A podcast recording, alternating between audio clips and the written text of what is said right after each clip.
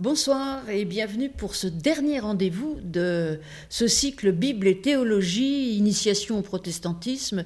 Et donc ce soir, on va vous parler du protestantisme avec le pasteur Louis Pernaud. Et Florence Blondon. Et oui, et moi-même, Florence Blondon. Et donc, euh, la question c'est qu'est-ce que le protestantisme? On va essayer de vous donner quelques réponses. Évidemment, le protestantisme dont on vous parle, c'est un peu notre protestantisme, mais il pourrait y avoir euh, des réponses multiples et variées, mais comme vous nous écoutez depuis un certain temps, c'est que vous nous aimez bien, que vous aimez bien notre protestantisme. Donc on va vous définir un peu ce que c'est que notre protestantisme. Oui, alors le, nôtre, tu as raison, parce que le protestantisme est extrêmement euh, divers. D'abord, hein. il, y a des, il y a des tas de dénominations protestantes. D'abord, il y a les, calvinistes qu'on appelle réformés, les luthériens, les baptistes, les pentecôtistes, les, églises évangéliques et encore d'autres. Et même au sein de chaque église, il y a une grande diversité. Et ça, c'est dû au fait que, euh, à la base, le protestantisme n'est pas défini de, doctrinalement. Euh, ni dogmatiquement, donc il n'y a pas de dogme obligatoire, il n'y a pas de croyance obligatoire, et surtout il n'y a pas de ce qu'on appelle de magistère, c'est-à-dire qu'il n'y a pas un pape protestant quelque part qui dise euh, en rang par deux je vois qu'une tête, et par conséquent il y a une très grande liberté qui est laissée, à, l'ensemble des protestants, ce qui est un avantage et un inconvénient, soyons honnêtes, hein, c'est un avantage parce que du coup il y a, une grande liberté, et l'inconvénient c'est que du coup bah, le protestantisme, je ne veux pas dire que c'est un grand bazar, mais il y a quand même des tas de choses extrêmement différentes. Donc, il faut, euh, il faut voir où on se sent bien. Il y en a un peu pour tous les goûts, je crois. Et c'est vrai que nous, ici, à l'Étoile, chez nous, on a un, certain protestantisme qui est euh, enraciné dans une tradition euh, réformée, donc on pourrait dire calviniste, mais on n'aime pas trop se faire appeler calviniste parce que ça laisserait supposer qu'on serait les défenseurs des idées de Calvin, ce que, nous ne sommes pas théologiquement. Calvin a, lancé un mouvement, une certaine église, une certaine idée de l'église dans laquelle nous vivons aujourd'hui et que nous, assumons. Donc dans ce courant réformé, nous, vivons un christianisme euh, plutôt euh, dépouillé, assez, une liturgie assez, assez minimaliste et centrée sur la parole, sur le contenu, sur le message auquel nous sommes très attachés. Et puis euh, aussi, je crois, finalement, dans la tradition de Calvin, l'idée d'une Église en, marche et en mouvement, qui se réfléchit, qui se, qui se renouvelle sans cesse. Et donc c'est vrai que, surtout ici à l'Étoile, nous, professons une théologie plutôt contemporaine et plutôt, plutôt audacieuse. Donc voilà, c'est notre, marque de fabrique ici à l'Étoile, avec une forme plutôt classique et bien comme il faut, et en même temps un contenu plutôt, euh, plutôt, plutôt contemporain et plutôt pour faire réfléchir bien. Euh, je vais parler un peu de... Je vais essayer de remettre le protestantisme dans un cadre historique. Alors assez rapidement, parce qu'on ne va pas vous faire une conférence sur l'histoire du protestantisme, mais quand même quelques points de repère. Alors au départ, euh, le grand réformateur, euh, c'est Martin Luther, donc qui était un moine augustinien, Augustin, allemand, donc et qui a lancé cette grande idée de la réforme. En fait, il était spécialiste des Écritures, il était professeur euh, euh, d'écriture sainte, et en lisant les Écritures, particulièrement l'Épître aux Romains, il s'est aperçu quand même qu'il y avait un décalage énorme entre les pratiques de cette Église qui, il faut catholique, il faut bien dire, qui était encore très ancrée dans le Moyen Âge. D'ailleurs, je pense que Martin Luther est encore un homme du Moyen Âge contrairement à Jean Calvin, j'y viendrai plus tard, qui est certainement un homme de la Renaissance, même s'il y a guère que 25 ou 30 ans qui les séparent.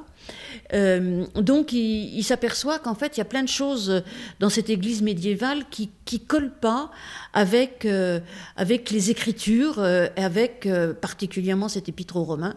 Et il découvre en lisant la Bible tout l'amour et la grâce de Dieu. Il se découvre à la fois de manière assez culpabilisante hein, pour lui, bien qu'aujourd'hui le protestantisme en soit bien éloigné, mais bon, que l'homme est pécheur et que même s'il est mauvais, eh bien Dieu l'aime, et c'est parce que Dieu nous aime qu'on peut être justifié, c'est-à-dire qu'on peut être sauvé.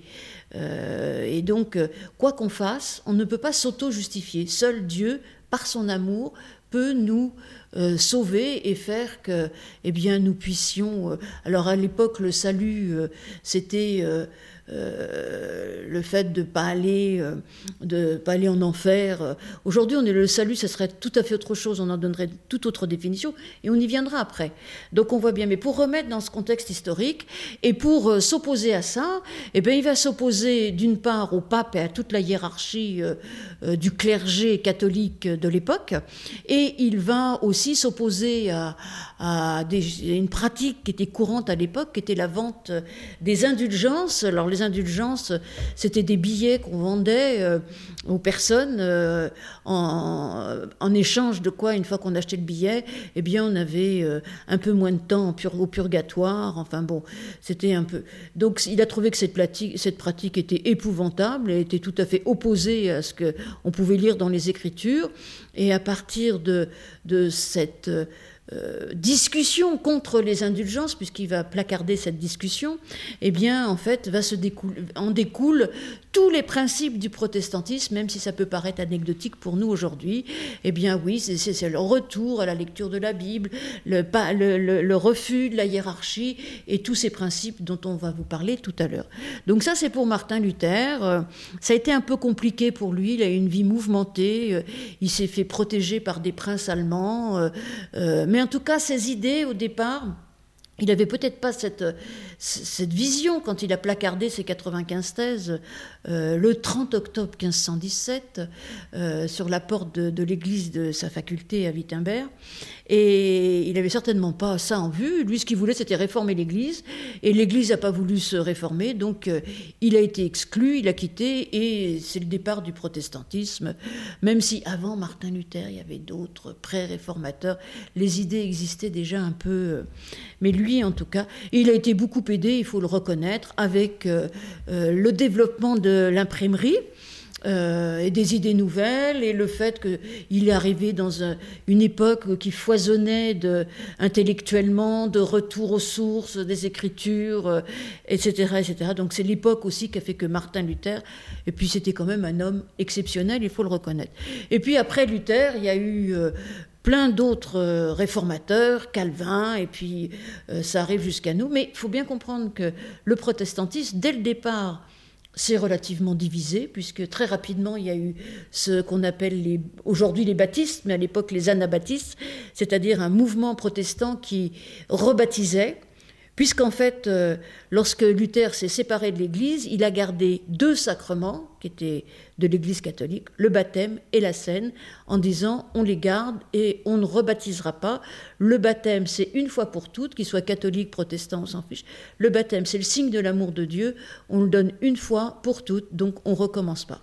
Et les anabaptistes, ce qui veut dire que pour Luther, vraiment, il met l'éclairage quand même sur la grâce seule, c'est-à-dire l'amour de Dieu qui est premier. Et les anabaptistes ont dit non, non, euh, on ne peut pas baptiser un petit enfant parce que le petit enfant, il ne sait pas ce qui se passe. Le baptême, il faut le demander une fois qu'on est adulte. Donc même si on a été baptisé petit, on va rebaptiser après. ils font du baptême non pas vraiment le signe de la grâce de Dieu, mais le signe de sa propre foi, ce qui est un peu différent sur le, sur le sens. Donc dès le départ, il y a eu des, des tensions, des divisions, voire euh, des guerres entre protestants. Et, donc dès le départ, le, protestantisme est divers et varié, mais ça vient euh, de ce foisonnement vient du fait qu'il n'y a plus de magistère. Donc voilà un peu sur le plan euh, historique pour vous remettre ça. Donc protestantisme, la réforme au XVIe siècle, en même temps que le début de la Renaissance, et c'est certainement pas un hasard. Oui, alors c'est vrai qu'il y a eu des questions à l'époque, les indulgences, euh, l'angoisse du salut, l'angoisse de l'enfer, etc. Aujourd'hui, ce ne sont plus tellement des, des questions peut-être qui mobilisent nos gens. Euh, cela dit, la réforme a été une, véritable révolution, euh, je crois, dans la, conception de la, de la, foi à cette époque-là.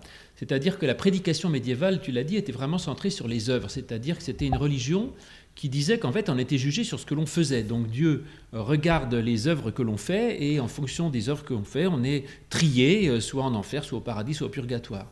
Donc l'idée, c'était de dire, faites des bonnes œuvres pour être sauvés. Et les réformateurs ont inversé la chose en disant euh, ça ne peut pas être comme ça, parce que si je fais le bien dans le but de mon propre salut, je ne le fais plus par amour. Et il découvre que dans l'Évangile, la base de tout, c'est l'amour, donc la gratuité. C'est-à-dire, si je fais quelque chose, je ne le fais pas pour me sauver, mais je le fais généreusement par, amour et gratuitement. Et donc les réformateurs ont inversé complètement le système, ça a été une vraie révolution, en disant ne faites pas du bien pour être sauvé, mais vous êtes sauvé par grâce, c'est un point acquis au départ, puisque vous êtes sauvé, faites des bonnes œuvres en reconnaissance pour ce salut qui vous est offert. Et donc ça a vraiment été pour inverser les choses. Maintenant la question c'est est-ce que ce message de la grâce peut encore avoir un sens pour nous aujourd'hui? Ah bah je pense, oui, je pense même qu'il est essentiel.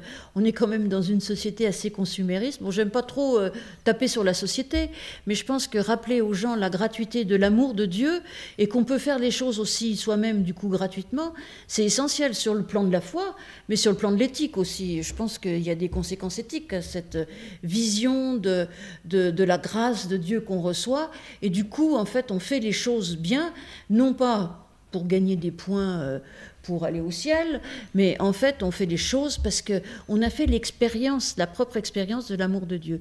Et une fois qu'on a fait cette expérience, eh bien, on n'a qu'une envie, c'est de la communiquer aux autres pour qu'eux-mêmes fassent cette expérience. Cette expérience de la gratuité, euh, elle peut être douloureuse parce qu'en fait, c'est pas toujours simple de recevoir euh, sans avoir à donner. Et, de comprendre un Dieu qui donne sans attendre en retour, c'est un bouleversement dans l'image de Dieu. Du coup, ça, ça, ça, balaye un peu les images d'un Dieu qui serait jaloux, violent, euh, même si dans certains passages de la Bible on le trouve comme ça, mais en tout cas, ça, ça, ça balaye tout ça, et c'est Dieu qui nous dit « je t'aime », c'est tout. Et après, euh, il y a on peut, développer, mais sur ce que c'est que l'amour, qu'est-ce que c'est qu'aimer, etc. Mais je veux dire, c'est quand même essentiel, euh, à la fois sur le plan spirituel et sur le plan éthique. Oui, je crois d'ailleurs que euh, encore aujourd'hui, la prédication protestante, en tout cas celle que, nous aimons, est, particulièrement peu culpabilisatrice, c'est-à-dire qu'on culpabilise pas du tout les gens. Euh, en particulier parce que nous pensons que le, monde euh, se suffit tout à fait à lui-même pour nous secouer, pour nous blesser, pour nous, nous, angoisser, pour nous rabaisser, et que le discours spirituel doit plus être quelque chose qui nous reconstruit, qui nous relève, qui nous, qui nous donne confiance, qui nous rappelle que nous sommes aimés, que nous avons le droit d'exister.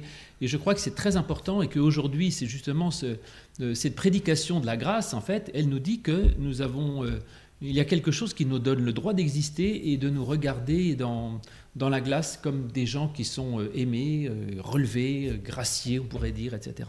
Et ça, je crois que ça reste quelque chose de, très vrai aujourd'hui. Alors là, on a un peu parlé de Luther.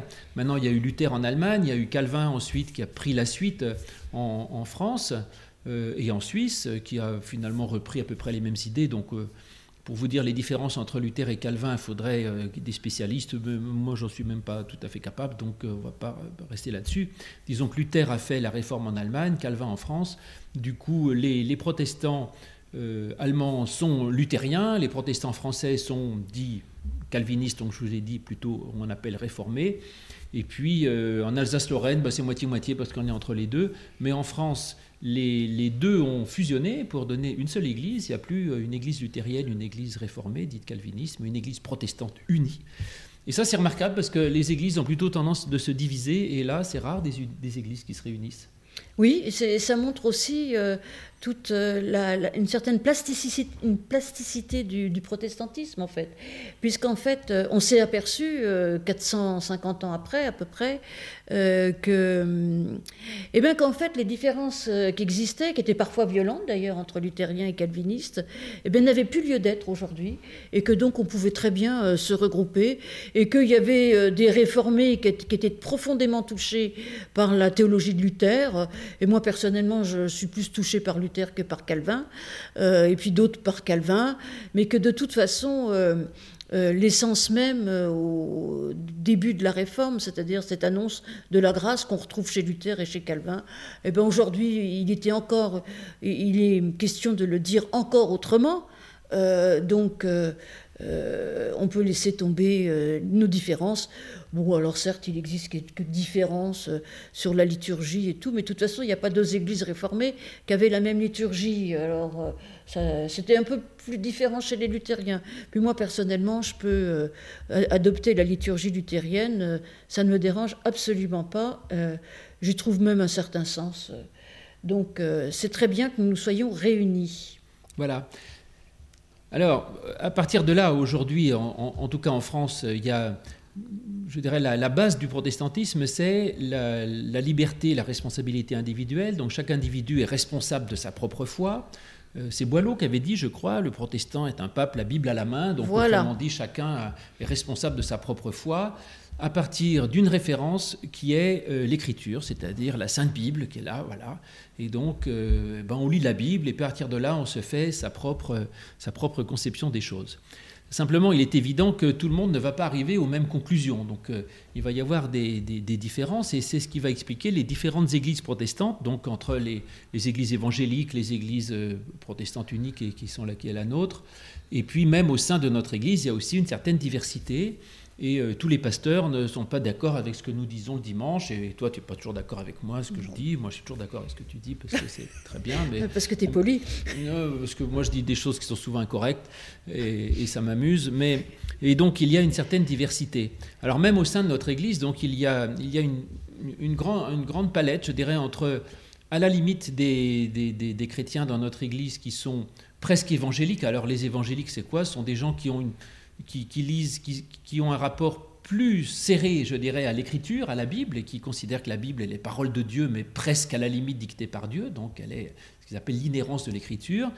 Et à l'autre extrême, il y a des gens, des chrétiens très plus libéraux qui vont dire, oh ben la Bible, attention, ça a été écrit euh, dans un contexte par des gens qui ont pu dire des erreurs, et donc la Bible n'est pas un livre différent de, euh, d'un autre livre à l'extrême. Pourquoi Ils pouvaient aussi bien prêcher sur l'Odyssée ou sur les dialogues de Platon, parce que la Bible, voilà, c'est un livre antique intéressant parmi d'autres, mais ne contient pas nécessairement une sorte de, révélation divine particulière.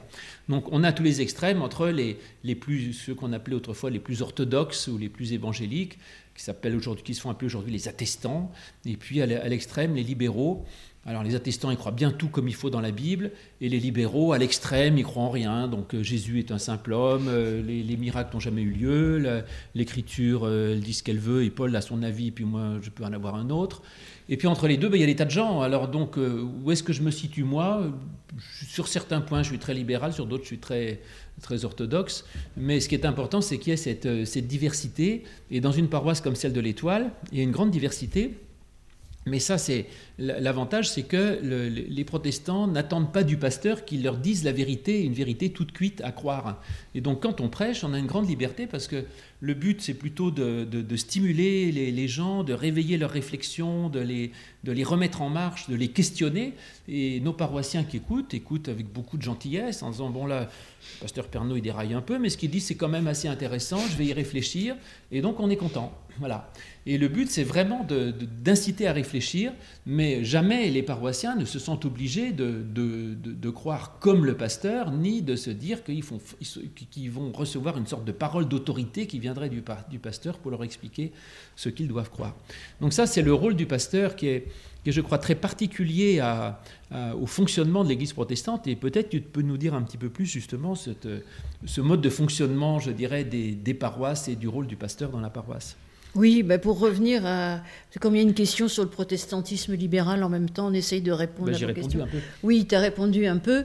Euh, souvent on dit, et après, souvent on dit qu'on est une paroisse libérale ici. Euh, je ne sais pas pourquoi. Enfin, peut-être oui, parce qu'il y a eu des pasteurs euh, très libéraux comme Alain Ouzio, euh, que Louis écrit dans Évangile et Liberté, mais parfois, moi, je suis pas spécialement libéral. Alors, c'est vrai que par rapport à d'autres, on est toujours le libéral de quelqu'un ou l'évangélique de l'autre. Donc, mais personnellement, euh, ce qui m'intéresse, je suis très attachée à la Bible. Alors quand on dit euh, que c'est les évangéliques qui, qui sont très attachés à la Bible, mais moi je suis extrêmement attachée à la Bible, mais je la lis pas de la même manière. En fait, je pense que c'est le rapport au texte qui nous différencie. Mais de toute façon, on est quand même sur le même texte. C'est pour ça qu'on est ensemble aussi. Donc euh, c'est ce rapport au texte qui nous différencie. Et je te rejoins complètement sur cette question du questionnement. Et moi j'aime bien cette question du questionnement, une espèce de, de maïotique. En fait, le pasteur, il est là pour accompagner les fidèles et, se faire accompagner d'ailleurs par les fidèles, euh, par ce questionnement pour à chaque fois euh, bah, développer notre foi, mettre à jour euh, un nouveau croyant, même nous, hein, je veux dire. Et, finalement, c'est très biblique ça, parce que Jésus, il répond jamais aux, il répond jamais aux questions qu'on lui pose, enfin plutôt aussi, il répond aux questions par des questions. Donc vous voyez que ce questionnement est à mon avis essentiel et profondément évangélique, euh, n'en déplaise à ceux qui emploient le mot évangélique euh, en l'enfermant dans des dogmes. Bon alors pour on, est, on dit aussi souvent que euh, on n'a pas de hiérarchie. Alors on n'a pas une hiérarchie comme l'Église catholique, mais l'Église protestante unie a une hiérarchie. Et, on est, et, une vraie organisation qui date de Calvin d'ailleurs. Oh, il y a peut-être eu quelques changements, puisque à la base, et c'est la base qui est essentielle, c'est pour ça qu'on se différencie en cela de la hiérarchie catholique. La base est essentielle chez les protestants, c'est ce qu'on appelle les associations cultuelles en France, qui sont des associations de 1905. En ce moment, on en parle pas mal avec la révision de, la loi, euh, qui sont des associations cultuelles, donc ont des contre certaines contraintes, donc avec et ça marche comme n'importe quelle association en fait. On élit un conseil d'administration qui s'appelle le conseil presbytéral tous les quatre ans, euh, et puis euh, ce conseil presbytéral élit lui-même des délégués. Il envoie euh, les pasteurs plus deux délégués, puisque ici on est deux pasteurs. En fait, c'est un, délégué laïque avec par pasteur, un un synode régional, puisqu'on on fonctionne par région. Il y a huit régions luthéro-réformées en France, et, ces régions se réunissent une fois par an pour approuver les comptes, pour discuter de la vie de l'Église, de questions éthiques, ça dépend des, années. Euh, voilà, et le synode régional élit lui-même euh, des représentants qui vont au synode national, et la gouvernance de notre Église, c'est le synode national. C'est ça qui différencie absolument. Toutes les grandes décisions sont votées par le synode national.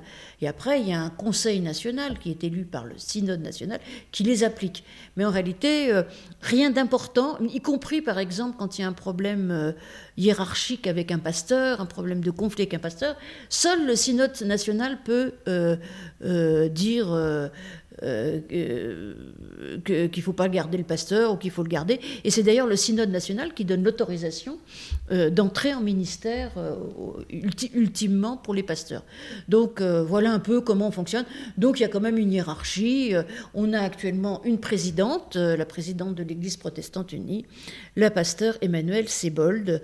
Voilà. Et, le, et puis alors au-dessus, pour faire la différence, il existe ce qu'on appelle la Fédération protestante de France, qui regroupe une, vingtaine d'églises évangéliques, plus de nombreuses associations, fondations protestantes. La FPF, euh, Fédération protestante de France, qui a été créée en 1905, au moment justement des séparations de l'Église et de l'État. Et le président de la fédération est actuellement le pasteur François Claveroli, et c'est lui qui est le, le, répondant officiel par rapport euh, euh, eh bien, à la République euh, en général. pour ce qui est des, des, des pasteurs, ce qui, est, ce qui, est, assez important théologiquement pour comprendre le fonctionnement protestant, c'est ce qu'on appelle le sacerdoce universel, c'est-à-dire que l'idée c'est qu'en fait tout le monde est prêtre. C'est-à-dire qu'il n'y a pas chez les protestants de, deux catégories de gens, les gens qui seraient des, laïcs et des gens qui seraient des prêtres, qui seraient donc des sortes d'intermédiaires entre, entre le, peuple et Dieu. Donc chez les protestants, il n'y a pas d'intermédiaire. Chacun est en ligne directe avec Dieu. C'est ce qu'on appelle le sacerdoce universel, c'est-à-dire que du coup, chacun est prêtre et n'a pas besoin, n'a pas de nécessité de passer par un pasteur pour gérer sa relation à Dieu. Et le protestant n'a pas non plus d'ailleurs euh, besoin de passer par l'Église, c'est-à-dire que le, lieu même de la présence réelle, je dirais, pour le protestant, c'est l'écriture, c'est la Bible. Et ça, ça change tout parce que, certes, nous, nous pratiquons aussi la communion, hein, la Sainte Seine ou l'Eucharistie, pas forcément tous les dimanches, mais assez régulièrement dans nos, dans nos services, mais le centre de la vie spirituelle n'est pas dans l'Eucharistie. Si le centre était dans la communion, on est obligé d'aller à l'église pour avoir cette présence réelle de la communion.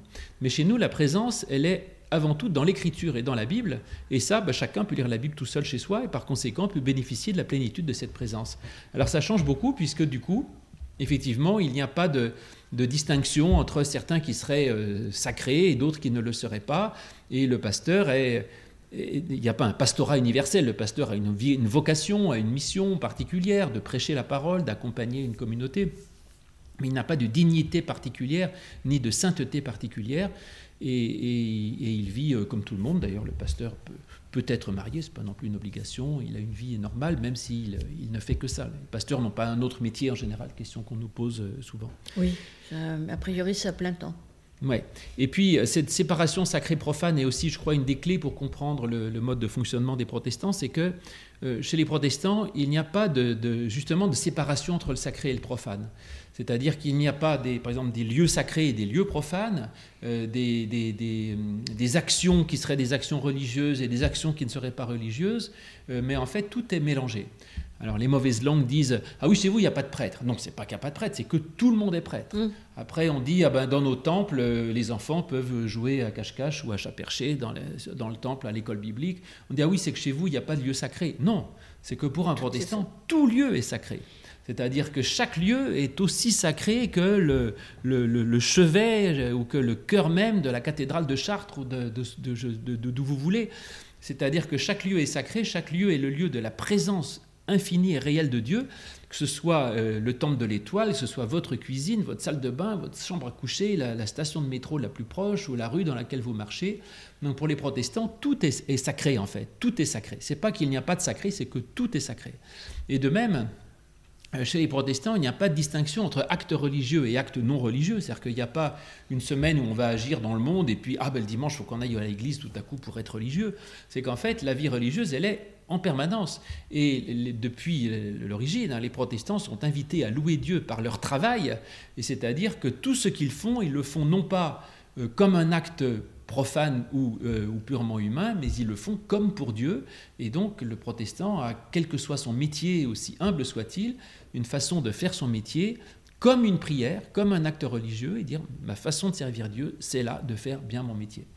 Il paraît que dans certains cas, ça, a permis aux protestants de s'enrichir, euh, parce que si on fait bien son métier euh, mieux que ce que voit le patron, bah, finalement, ça marche plutôt bien, et on prétend que c'est pour ça que les protestants réussissent. C'est vrai, ce, lien entre le, c'est discuté, discutable, et puis en ce moment, on s'en méfie d'autant plus qu'il y a cette espèce de théologie de la prospérité qui, a beaucoup de succès aux États-Unis, qui fait que, si tu as du succès et si tu gagnes beaucoup d'argent, c'est que Dieu l'a voulu et que et que tu es, pratiquement.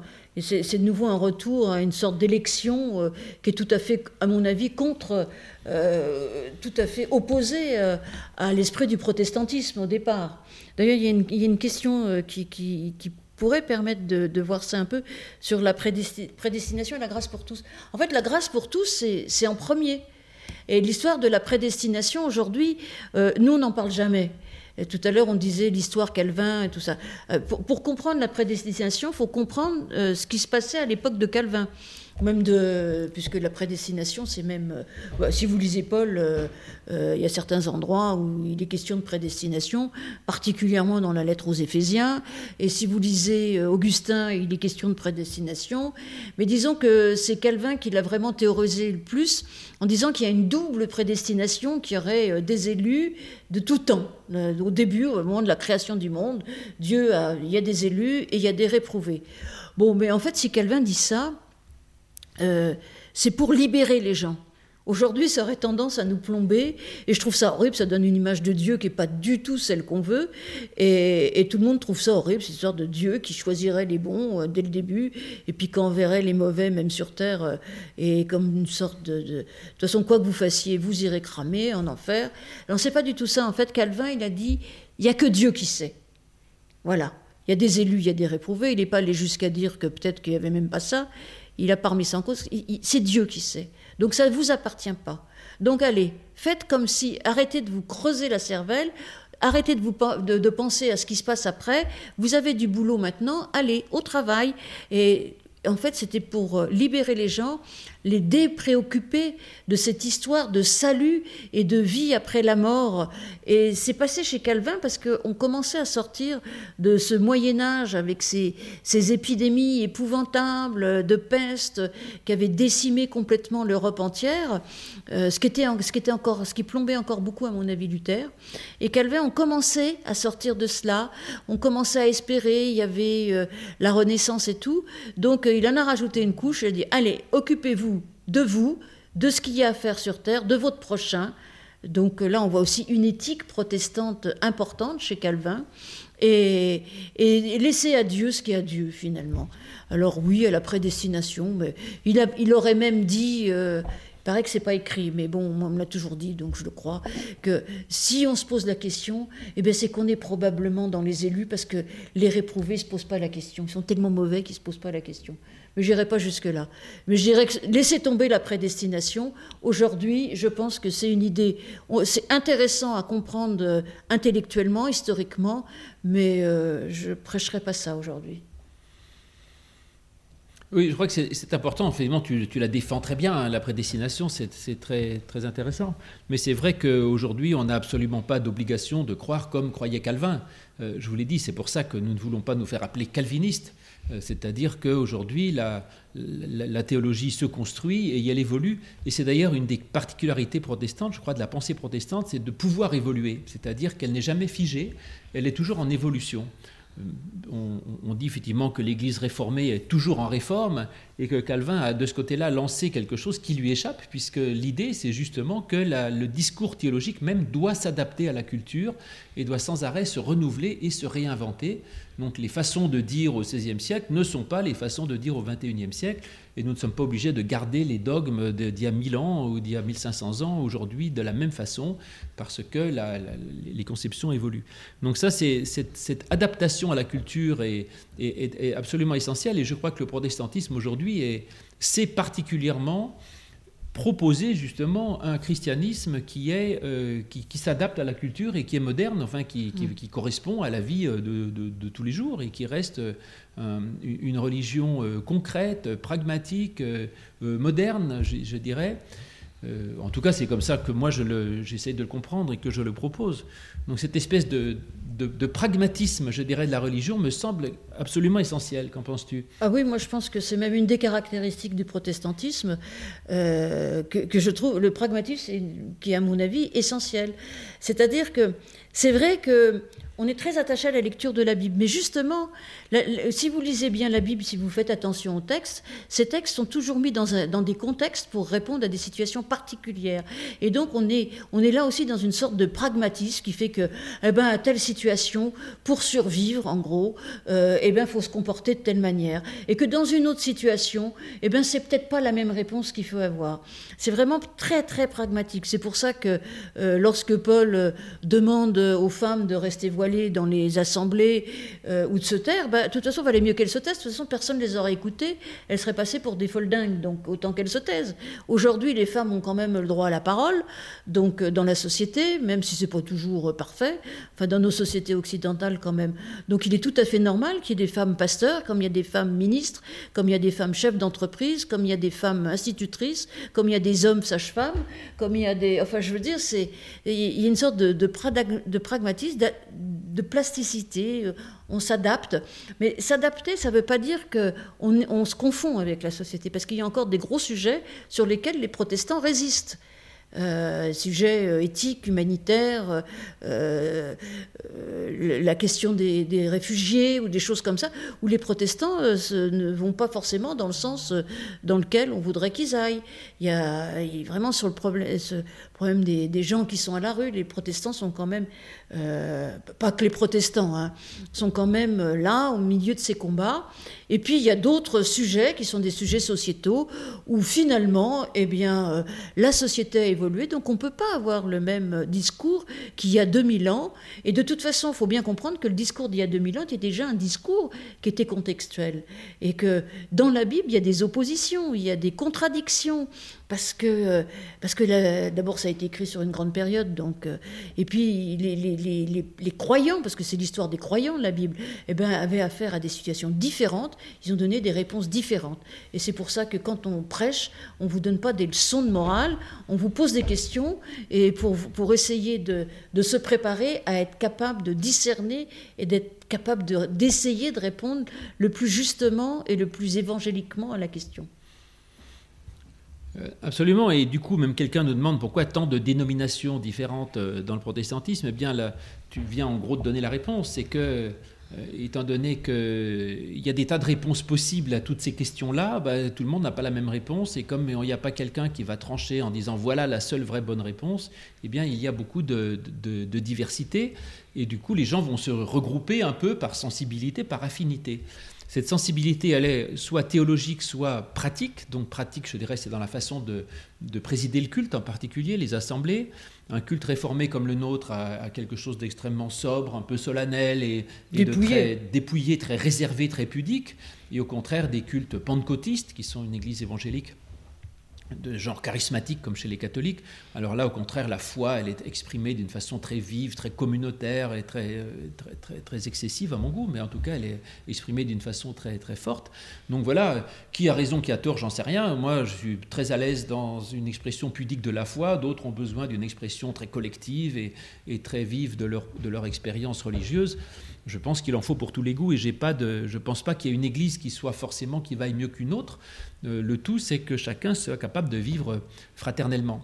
Tu as parlé tout à l'heure de la, Fédération protestante de France qui regroupe toutes les principales églises protestantes de toute dénomination. Il y en a au moins 80, je crois, dans la fédération. Hein.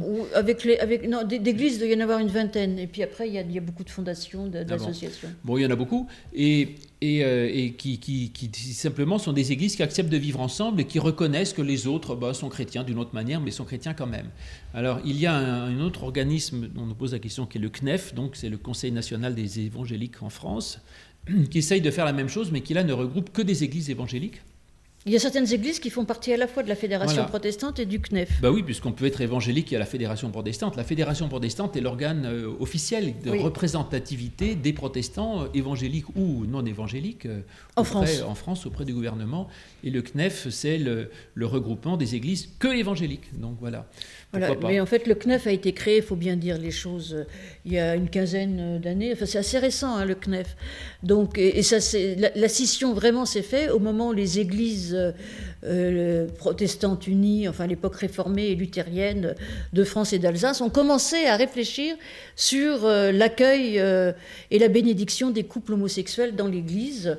Et tout de suite, euh, ça a été un sujet de clivage. Il faut reconnaître qu'il y a des gros, gros clivages sur les sujets de société euh, euh, entre certaines églises protestantes et que l'Église protestante unie, on a la possibilité de bénir des couples homosexuels. On n'obligera jamais un pasteur à le faire si c'est contre sa conviction et on n'obligera même jamais une, communauté à le faire si c'est contre ses convictions. Mais en tout cas, il y a cette possibilité. Il y a cette possibilité cette ouverture qui existe maintenant depuis le synode de Sète, euh, il y a cinq ans, je crois, six ans. Donc, et ça, ça mais même avant même qu'il y ait cette décision, il y a eu un énorme clivage et qu'a créé le CNEF, en fait, en réalité. C'est-à-dire qu'à l'époque de, de, des débuts de ces discussions, dans les années 2000, en fait, il y a des églises qui s'étaient rapprochées pour rentrer dans la fédération protestante des unions d'églises ou des petites églises congrégationalistes. Et quand elles ont su ça, euh, elles avaient l'impression que c'était Satan en personne qui arrivait. Euh, bah oui, hmm. et, donc elles ont refusé et le CNEF a été créé à ce moment-là. Alors, alors quelqu'un nous demande ensuite est-ce qu'il y a une organisation encore au-dessus, européenne ou mondiale? Alors oui, elle existe, mais le fait est que les protestants donnent l'importance avant tout à, l'individu. C'est-à-dire ce qui compte, c'est la personne chrétienne, la personne croyante. Et en fait, plus on s'éloigne de la personne, plus on se dissout. Donc il y a de moins en moins d'autorité.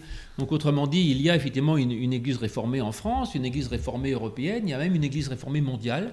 Je pense qu'il doit y avoir un président de l'église réformée mondiale, mais je ne sais même pas qui c'est. Moi non plus. Et donc il n'a aucun pouvoir et il ne sert à rien. Enfin bon, il est représentant et donc c'est très bien. Et ce qui complique les choses, parce que maintenant on est une église protestante unie, c'est qu'il y a aussi une fédération luthérienne européenne et mondiale. Donc en fait, notre Église est représentée pour la partie réformée par, par euh, je ne sais plus pas qui. Et, disons, et chez les luthériens, c'est quand même plus, euh, c'est plus hiérarchisé que chez nous, puisqu'il y a une, euh, chez les luthériens, il y a quand même plus de, de, clergé, même si c'est pas vraiment un clergé comme dans l'Église catholique, mais il y a quand même des évêques et tout, particulièrement dans tous les pays du Nord, où l'Église luthérienne est quand même plus cléricale que, l'Église réformée, ex-réformée. Donc il y a en effet euh, euh, une fédération luthérienne mondiale et je sais plus. Voilà. Mais il existe aussi des mouvements œcuméniques mondiaux. Enfin, il, existe plein de choses, donc on peut être euh, où on veut dans tout cela au niveau mondial. Mais tu as raison. de toute façon, la base, c'est l'individu et ensuite la paroisse. Et c'est déjà pas mal. mais c'est aussi bien que nous soyons organisés. alors, c'est vrai que la, base, c'est l'individu. Je crois que ça, c'est très important. Non pas que les protestants soient individualistes, parce qu'ils considèrent que la communauté est importante et que la relation aux autres est essentielle, mais c'est quand même l'individu qui prime sur le groupe, en tout cas pour ce qui est de l'Église. Et je crois que la, particularité du protestantisme, c'est vraiment une des particularités plutôt, c'est que c'est le, le croyant euh, qui compte dans sa relation à Dieu, et ensuite l'Église elle-même est finalement un peu seconde par rapport au croyant.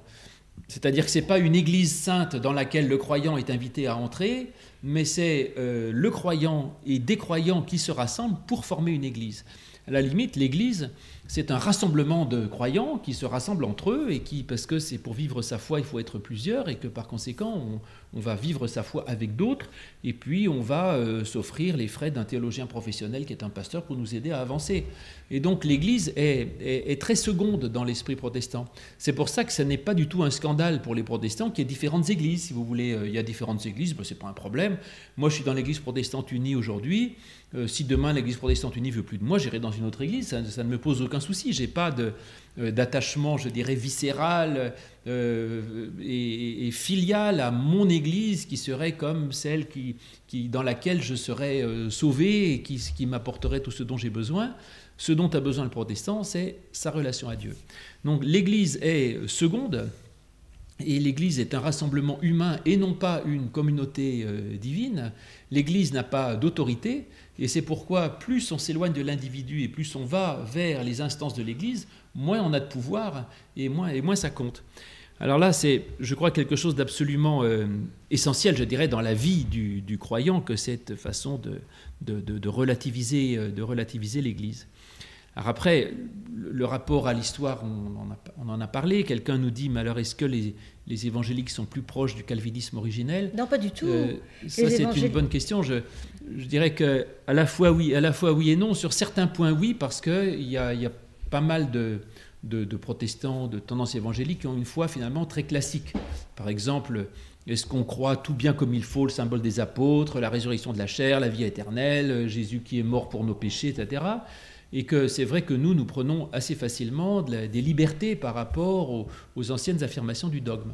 Mais d'un autre côté, je pense effectivement, et tu vas le préciser, qu'il euh, y a chez, chez euh, Calvin une, prédication de la grâce qui est extrêmement forte, et que d'une certaine façon, euh, dans, dans, certains mouvements évangéliques, il y a tout à coup une sorte de, de, théologie des œuvres où tout à coup on, valorise la foi, c'est-à-dire comme une sorte de mérite, et que si on a la foi, on a sauvé, et que si on, adhère, si on confesse sa foi, alors on fait partie de l'Église, et alors on est sauvé.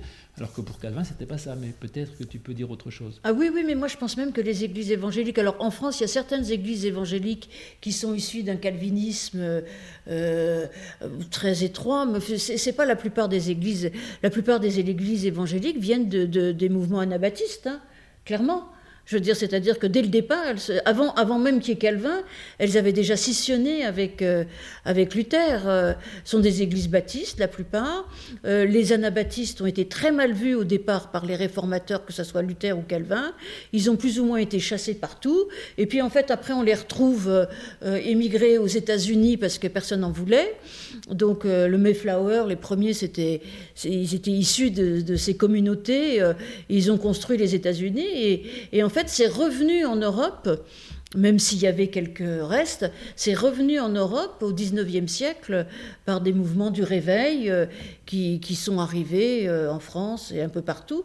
Mais je pense que c'est plus complexe que ce que je suis en train de raconter, mais c'est plutôt ça. Donc je pense que les églises évangéliques sont pas du tout euh, issues du calvinisme, ou très peu. Et d'ailleurs, euh, tu parlais du symbole des apôtres, mais la plupart des églises évangéliques ne disent pas le symbole des apôtres. Elles ont une liturgie tout à fait différente de la nôtre. Elles sont, sont pas du tout. Euh, Après, le, les églises évangéliques, c'est aussi un monde tellement large, avec des églises évangéliques qui sont finalement assez proches de nous et puis des églises évangéliques euh, qui sont complètement différentes. Elles ont quand même une force, les églises évangéliques qu'on n'a pas forcément, c'est euh, la capacité euh, à, entrer dans des cultures différentes. C'est-à-dire qu'on va trouver des églises évangéliques où... Alors là, pour le coup, c'est des vrais calvinistes, voire calviniens en Corée. on va trouver des églises euh, évangéliques en Afrique, on va trouver des églises évangéliques euh, en Amérique du Sud. Et d'ailleurs, il y a certaines églises évangéliques avec des renouveaux charismatiques pentecôtistes qui aujourd'hui refusent même de dire qu'elles sont protestantes. D'ailleurs, sont-elles protestantes Puisqu'en fait, la lecture de la Bible est devenue secondaire par rapport au don de l'esprit. mais donc, le monde évangélique est très, très, très large, très vaste. Et, quant aux anglicans, on nous pose la question, les anglicans, oui, font partie du monde protestant. Alors, euh, on raconte à loisir que les anglicans ont quitté l'Église romaine pour que Henri VIII puisse divorcer ou un truc comme ça. Euh, c'est pas vrai. Il y avait un vrai mouvement intellectuel, mm. théologique à la base de, de, la pensée anglicane. Et bon, euh, le divorce du roi était la chose qui a mis le feu aux poudres, mais en tout cas, il y a, toute une, démarche très fondamentalement euh, équivalente à celle qu'il y a eu en Allemagne et en France, euh, théologiquement en Angleterre. Et donc l'Église d'Angleterre est une Église à proprement parler qu'on pourrait appeler protestante. Alors le protestantisme dans le monde aujourd'hui est, assez important. En France, il, il représente peu de choses. C'est entre 2, 2, 3, 4, 5% ça dépend si on compte les, gens engagés, pratiquants ou sympathisants. Euh, c'est assez peu de monde en France, mais euh, dans le monde, je crois que le protestantisme représente 30% du christianisme mmh. à peu près, hein, et en Europe peut-être même plus. Euh, il y a des, pays qui sont à 95% protestants, comme les pays nordiques, la Norvège ou la Suède. Et donc le protestantisme a un vrai poids, je dirais, dans le christianisme et se développe beaucoup dans les pays du tiers-monde, c'est vrai, par le biais de l'évangélisation des, églises évangéliques. Alors, cela dit, euh, quelqu'un nous demande, mais alors est-ce que les protestants échappent euh, en France à la déchristianisation ambiante? Réponse oui, en partie en tout cas, mais ce n'est pas forcément dû aux qualités intrinsèques du protestantisme. Je pense que c'est dû en partie euh, au, phénomène de minorité, ce qui fait que les protestants se serrent un peu les coudes et comme ils ne sont pas très nombreux, ils ont peur de disparaître, donc ils sont très motivés. Parce qu'on voit que dans, justement euh, dans un pays comme la Suède ou la Norvège, où il y a 95% de protestants, il y a un taux de non-pratiquants qui est considérable et qui est à peu près l'équivalent de ce qu'on a en France dans l'Église catholique romaine. Hein. Et donc en France, les protestants se portent plutôt bien, euh, mais c'est peut-être dû à cet effet de minorité. Après, c'est vrai qu'aussi chez nous, il n'y a pas de il n'y a a, pas de, crise de vocation, euh, on, a les pasteurs, on a tous les, pasteurs à peu près qu'on veut, mais cela dit, la chose est un peu faussée par l'apport du ministère féminin. Euh, quand j'ai commencé à être pasteur il y a 30 ans, il y avait 10% de femmes pasteurs, aujourd'hui elles sont... Pas loin de 50%. Pas loin de 50%. Euh, mais alors le nombre de pasteurs est resté le même, mais si ici il y a moitié de femmes, c'est-à-dire que s'il n'y avait pas eu de femmes, on serait à moins 50. Hein. Euh, donc en fait, l'apport progressif du ministère féminin comble effectivement quelque chose et, et empêche de, de, de voir qu'effectivement il y a un manque. Mais cela dit, on a Enfin, en France, on manque pas, on manque pas dramatiquement de pasteurs. Enfin, les paroisses sont pourvues à peu près. On n'est pas un pasteur sur dix, quoi. Non, on n'est pas un pasteur sur euh, dix. après, on pourrait en avoir plus, mais c'est aussi une question de choix. Est-ce qu'on veut beaucoup de pasteurs moyens ou est-ce qu'on veut que des pasteurs de grande qualité C'est-à-dire que la, formation est longue. Hein. la formation des pasteurs, c'est quand même une formation longue et exigeante euh, et passionnante. Bon, mais ça, c'est, mais c'est quand même euh, cinq ans après le bac. Euh, ou bien après le bac pour certains comme moi. Donc, euh, mais c'est quand même euh, cinq années d'études, donc ça peut rebuter certains. c'est pas facile. Enfin bon, voilà. Bon, pour ceci dit, quand on a envie, c'est super les mhm. études de théologie. Oui, oui, il y a des bourses, il y a tout ce qu'il faut, mais bon, enfin bon, bref, c'est surtout passionnant. Il y avait une question sur l'humanisme et la réforme. Ah bah, ça a été entre, entre Luther et, comment il s'appelle notre ami humaniste euh, hein Erasmus, c'était assez chaud en fait, hein, je veux dire, les débats. Donc ce qui est, ce qui est vrai, c'est que, euh, à mon avis, euh, ça a été deux mouvements intellectuels et spirituels qui, étaient, qui, qui ont émergé ensemble. C'est-à-dire qu'on retrouve euh, dans le protestantisme euh, des choses qu'on va retrouver dans l'humanisme ou dans les humanismes, c'est-à-dire ce retour euh, en arrière, le retour, par exemple pour les textes, retrouver les, textes originaux, c'est-à-dire qu'il faut comprendre qu'avant Luther, il n'y avait que des Bibles en latin. Alors ça, ça a été une révolution, parce que je pense même que de tout ce qu'a fait Luther, ça a été peut-être euh, une des, révolutions principales. C'est-à-dire qu'il y avait la Bible de Saint Jérôme, ça faisait 100 ans qu'on lisait, enfin ça faisait 1000 ans qu'on lisait la Bible de Saint Jérôme, que la plupart même des curés ne comprenaient pas le latin. et, donc Luther a fait, mais ça c'est dans le mouvement de l'humanisme, en disant, eh ben on va retourner en arrière. Je vais pas traduire à partir de la Bible de Saint Jérôme, mais je vais traduire à partir des textes hébreux et des textes grecs, euh, originaux pas vraiment, mais enfin des textes les plus anciens qu'on a, et je vais les lancer en avant, parce qu'on retourne en arrière pour aller encore plus en avant, pour les donner à entendre à tout le monde, c'est-à-dire en langue dite vernaculaire, comme on dit scientifiquement, c'est la langue de tout le monde. Donc, mais ce retour aux textes originaux, eh bien, à la même époque, on l'a fait avec Platon, on l'a fait avec Homère. Donc, il y a ça. Il y a une réflexion entre l'humanisme et la réforme qui est absolument commune. Alors après, euh, il y a eu des gros débats sur euh, la liberté de conscience, sur des choses comme ça entre Erasme et Luther. Ils ont fini par se fâcher, mais il faut bien reconnaître que la plupart des grands réformateurs, surtout en Allemagne au début, ont été très influencés par Erasme. Oui, absolument. Alors, dans cette grande diversité, quelqu'un nous dit, mais alors comment euh, choisir une paroisse? J'ai un peu perdu là-dedans. Eh bien, c'est assez simple. Il faut faire du, faut faire du tourisme ecclésiastique, bah c'est-à-dire il faut se promener et puis il euh, faut aller au culte dans une communauté, puis on voit tout de suite si on s'y sent bien ou si on, si, si on ne s'y sent pas bien. Et puis, euh, aujourd'hui, il y a quand même une grande chance, c'est Internet. Donc, euh, regardez les sites Internet des paroisses, qui en général sont assez explicites, assez bien, euh, ce qui est prêché, le type de discours, le type de façon de se, de se présenter. Donc là, c'est assez facile, il, suffit de regarder ce que, ce que proposent les gens et de voir où est-ce qu'on se sent bien et où qu'on se sente bien, on est, on est, on est bienvenu. Et puis on a le droit de, tu parlais de tourisme euh, paroissiale, je pense qu'en effet, il faut, faut, aller et, être où on se sent bien. Même si c'est pas son église d'origine. J'ai quitté euh, mon église d'origine, pour lequel j'ai beaucoup de, sympathie et même d'amour, hein, je veux dire, et de reconnaissance, qui était l'armée du salut. Mais bah, je suis mieux là, et donc euh, je pense d'ailleurs que j'aurais jamais été officière de l'armée du salut, et, et je suis devenue pasteur. Je suis très heureuse parce que je suis dans une église. Tout à l'heure, tu disais, euh, je pourrais changer d'église. Moi, je ne sais pas si je pourrais changer d'église parce que vraiment, je l'aime bien. Je l'ai choisie, je l'aime bien, mon église. Euh, J'aurais du mal.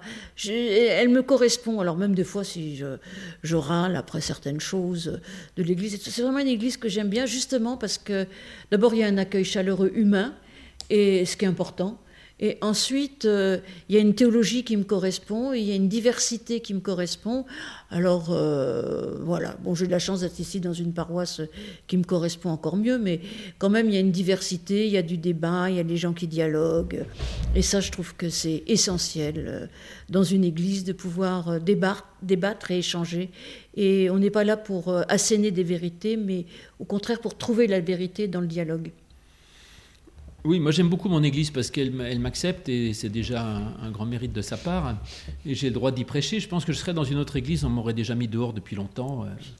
Mais euh, ce qui se passe, c'est que de toute façon, les, cette relativisation de l'Église dont j'ai parlé tout à l'heure, elle, est vraie et aussi par un autre point qui fait que les protestants ne sont pas formalistes. C'est-à-dire que parfois les gens nous demandent alors si je suis catholique, est-ce que je peux venir? Comment je me convertis? Écoutez, j'en sais rien, vous êtes bienvenus. Et, on, ne demande à personne à l'entrée si son étiquette c'est catholique, si son étiquette c'est protestant. Et je ne sais pas comment on devient protestant. Moi, ma religion, c'est pas protestant, ma religion, c'est chrétien. Et je vis mon christianisme aujourd'hui bah, au sein de l'Église protestante unie. Et tout le monde peut le faire. C'est-à-dire qu'on ne demande rien. Euh, vous voulez venir Eh bien, vous venez. Vous voulez euh, en même temps, de temps en temps, aller à la messe, à la paroisse à côté bah, Écoutez, euh, très bien, pourquoi pas Chacun est bienvenu pour faire un chemin, un peu, beaucoup, moyen, pour s'engager s'il le veut, un peu plus ou pour autre chose. Donc tout est absolument, euh, tout est absolument possible. Et il n'y a même pas de nécessité d'ailleurs, pour être membre de l'Église protestante unie, il n'y a même pas de nécessité d'être baptisé, ce qui a été un, grand problème d'ailleurs. L'Église catholique nous en a beaucoup voulu quand on a prétendu ça. On a dit, même quand on préside la communion, quiconque veut venir peut venir, baptisé ou pas, c'est pas le problème. Si vous voulez être baptisé, bah c'est mieux parce que ce qui va sans dire va mieux en le disant. Donc en fait, même les, rites, les sacrements, euh, il n'y en a pas beaucoup chez les protestants. On évite qu'il y ait trop de, gestes. En fait, l'important c'est la parole, c'est la conviction, c'est ce qu'on a dans le cœur, c'est la façon avec laquelle on le vit. Et, et c'est ça qui est premier. Après, les gestes, euh, si quelqu'un n'est pas baptisé, t'es baptisé toi? Oui, mais on est obligé, pour, être pasteur, on a. Ah, pour être obligatoire. c'est honteux. Mais j'étais baptisé avant, mais enfin j'étais baptisé très tard, moi. Mais je trouve que voilà, qu'on soit baptisé ou pas de toute, qu'un enfant soit baptisé ou pas, de toute façon Dieu l'aime. C'est-à-dire que c'est n'est pas le baptême qui va faire que l'enfant devient enfant de Dieu. Un enfant, il est enfant de Dieu. Point. Et par le baptême, on dit qu'il est aimé. C'est-à-dire que le, le baptême pour les protestants dit une réalité existante et ne provoque pas cette réalité. Et c'est vrai pour tout le, tout le reste. Donc autrement dit, quelqu'un qui veut se convertir, je lui dis, bah, si vous voulez, vous n'avez pas besoin de vous convertir, vous voulez venir, bah, vous êtes bienvenu, vous voulez vous dire protestant ou catholique, dites ce que vous voulez. Et certains disent, ah, mais moi je veux marquer euh, mon appartenance, je veux que tout le monde le sache, je veux faire un acte public. Alors ça, on sait faire aussi, on peut faire un acte de, pas de conversion, mais de profession de foi. Quelqu'un va dire sa foi en Jésus-Christ et, euh, et, va dire publiquement au cours d'un culte son désir de vivre sa foi au sein de l'Église protestante unie. Euh, c'est possible, mais c'est pas du tout obligatoire et certains le font, beaucoup ne le font pas d'ailleurs et se contentent de se dire ben, moi je suis bien là. Et donc voilà, c'est en fait c'est extrêmement simple et cette liberté, moi je la trouve formidable, mais elle est un peu déstabilisante pour certains. C'est-à-dire que je vois parfois des gens qui viennent me voir et qui me disent mais alors euh, comment je fais pour devenir protestant? Ben, Je dis, bah, vous, vous l'êtes, bah, vous l'êtes, voilà. Vous avez qu'à venir au culte, lisez votre Bible, et puis vous faites partie de l'Église, vous voulez vous engager, il y, a, du boulot à faire. On, sert à manger à des SDF le mardi, et puis il y a des études bibliques, il y a des, plein de choses à faire. Alors certains sont déçus, ils aimeraient que je leur dise, oh là là, mais mon ami, il faut d'abord travailler ceci, suivre un cycle, croire en cela, faire des rites, faire des professions de foi publique, etc. On ne le fait pas. Et finalement, un certain nombre de gens sont déstabilisés parce qu'ils aimeraient être pris en charge. Et le protestantisme a à la fois cette, cette grandeur qui est de, de, considérer leurs fidèles comme des adultes, libres et responsables. Mais écoutez, vous êtes grands, c'est à vous de gérer votre foi, et donc on n'a pas à infantiliser les gens. Et donc ça, c'est une grandeur.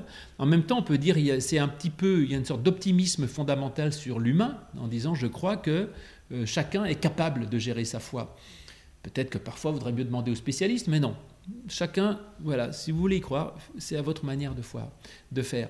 Et puis, le, principal critique qu'on pourrait faire au protestantisme, c'est de ne pas donner assez d'aide parce qu'en fait, il y a tellement cette idée que l'être humain est capable par lui-même de réfléchir, de penser et de se constituer, finalement, le, fidèle n'est pas tellement accompagné ni par des rites, ni par des obligations religieuses, ni par quoi que ce soit, mais chacun a simplement la totale liberté de vivre sa foi, euh, sa foi religieuse.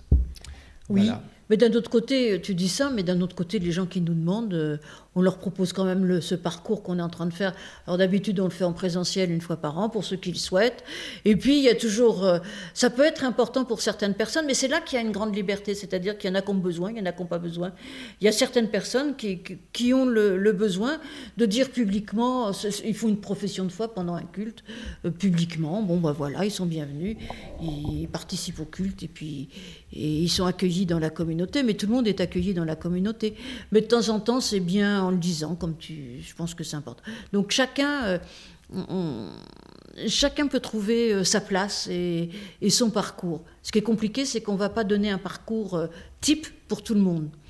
Mais bon, quand on vient nous voir, on discute et on arrive toujours à trouver quelque chose. on m'a demandé quel était mon niveau d'études. Ah, allez sur LinkedIn. sur LinkedIn, voilà. J'ai deux fois Bac plus 5. Oh, bravo. Voilà, mais toi, tu as beaucoup plus, toi. Moi, je sais pas. Non, J'ai Bac plus 5 en économie et Bac plus 5 en théologie. Donc voilà. C'est pour ça qu'on l'a embauché, on s'est dit elle va. de toute façon, en théologie, c'est obligatoire. On a tous, on doit tous faire euh, une, euh, une, licence, une maîtrise de théologie. Enfin, à l'époque, ça s'appelait comme ça. Maintenant, je ne sais plus comment ça s'appelle, master ou je sais pas quoi. Et à l'époque, un DESS de théologie, euh, ce qui correspond au master pro aujourd'hui. Tu as fait ça, toi? Aussi. Tu as même plus, toi. Tu as beaucoup plus, toi. Demandez à Louis, j'ai honte quand. Mais peu importe, et, et c'est comme tout ça est est tout à fait sans importance, comme là, il y a des questions auxquelles on n'a pas le temps de répondre. Alors, baptême enfant ou adulte, aspersion, je euh, je sais pas quoi, immersion. Écoutez, chaque, chaque, chaque église, chaque communauté a un peu ses habitudes, ses rites, euh, ses façons de faire. Mais je crois que vraiment, pour moi, la, ma, plus grande conviction, et, et je crois qu'il est assez fondamentalement protestante, en tout cas, c'est peut-être une des seules églises chrétiennes où on puisse le dire tel quel, c'est que de toute façon, les rites sont secondaires, que les formes sont secondaires. La seule chose qui compte, c'est ce que vous avez dans le cœur, ce quoi vous croyez, votre façon de vivre avec votre Dieu et avec votre prochain.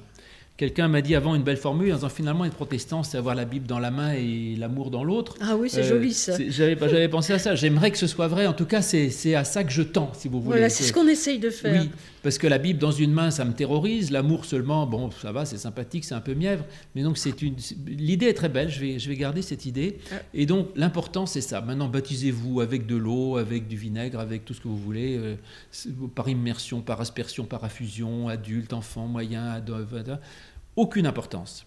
Croyez en Dieu, mettez votre foi en Dieu, votre confiance en Dieu, croyez que Dieu effectivement est amour, qu'il vous sauve, que vous êtes sous son regard, sous un regard fondamentalement bienveillant, que vous êtes sous la grâce et que vous êtes invité à vivre de grâce et d'amour dans ce monde et à essayer d'être dans ce monde des acteurs d'un monde plus fraternel, plus pacifique, plus, plus juste. Et puis, euh, c'est ça, tout ce qui nous est demandé. C'est très simple. Donc, euh, le reste, après, on se réunit entre nous pour essayer de nous rappeler un certain nombre de valeurs essentielles, pour prier ensemble, parce qu'on ne peut pas être chrétien tout seul. On a besoin de mm. partager avec d'autres.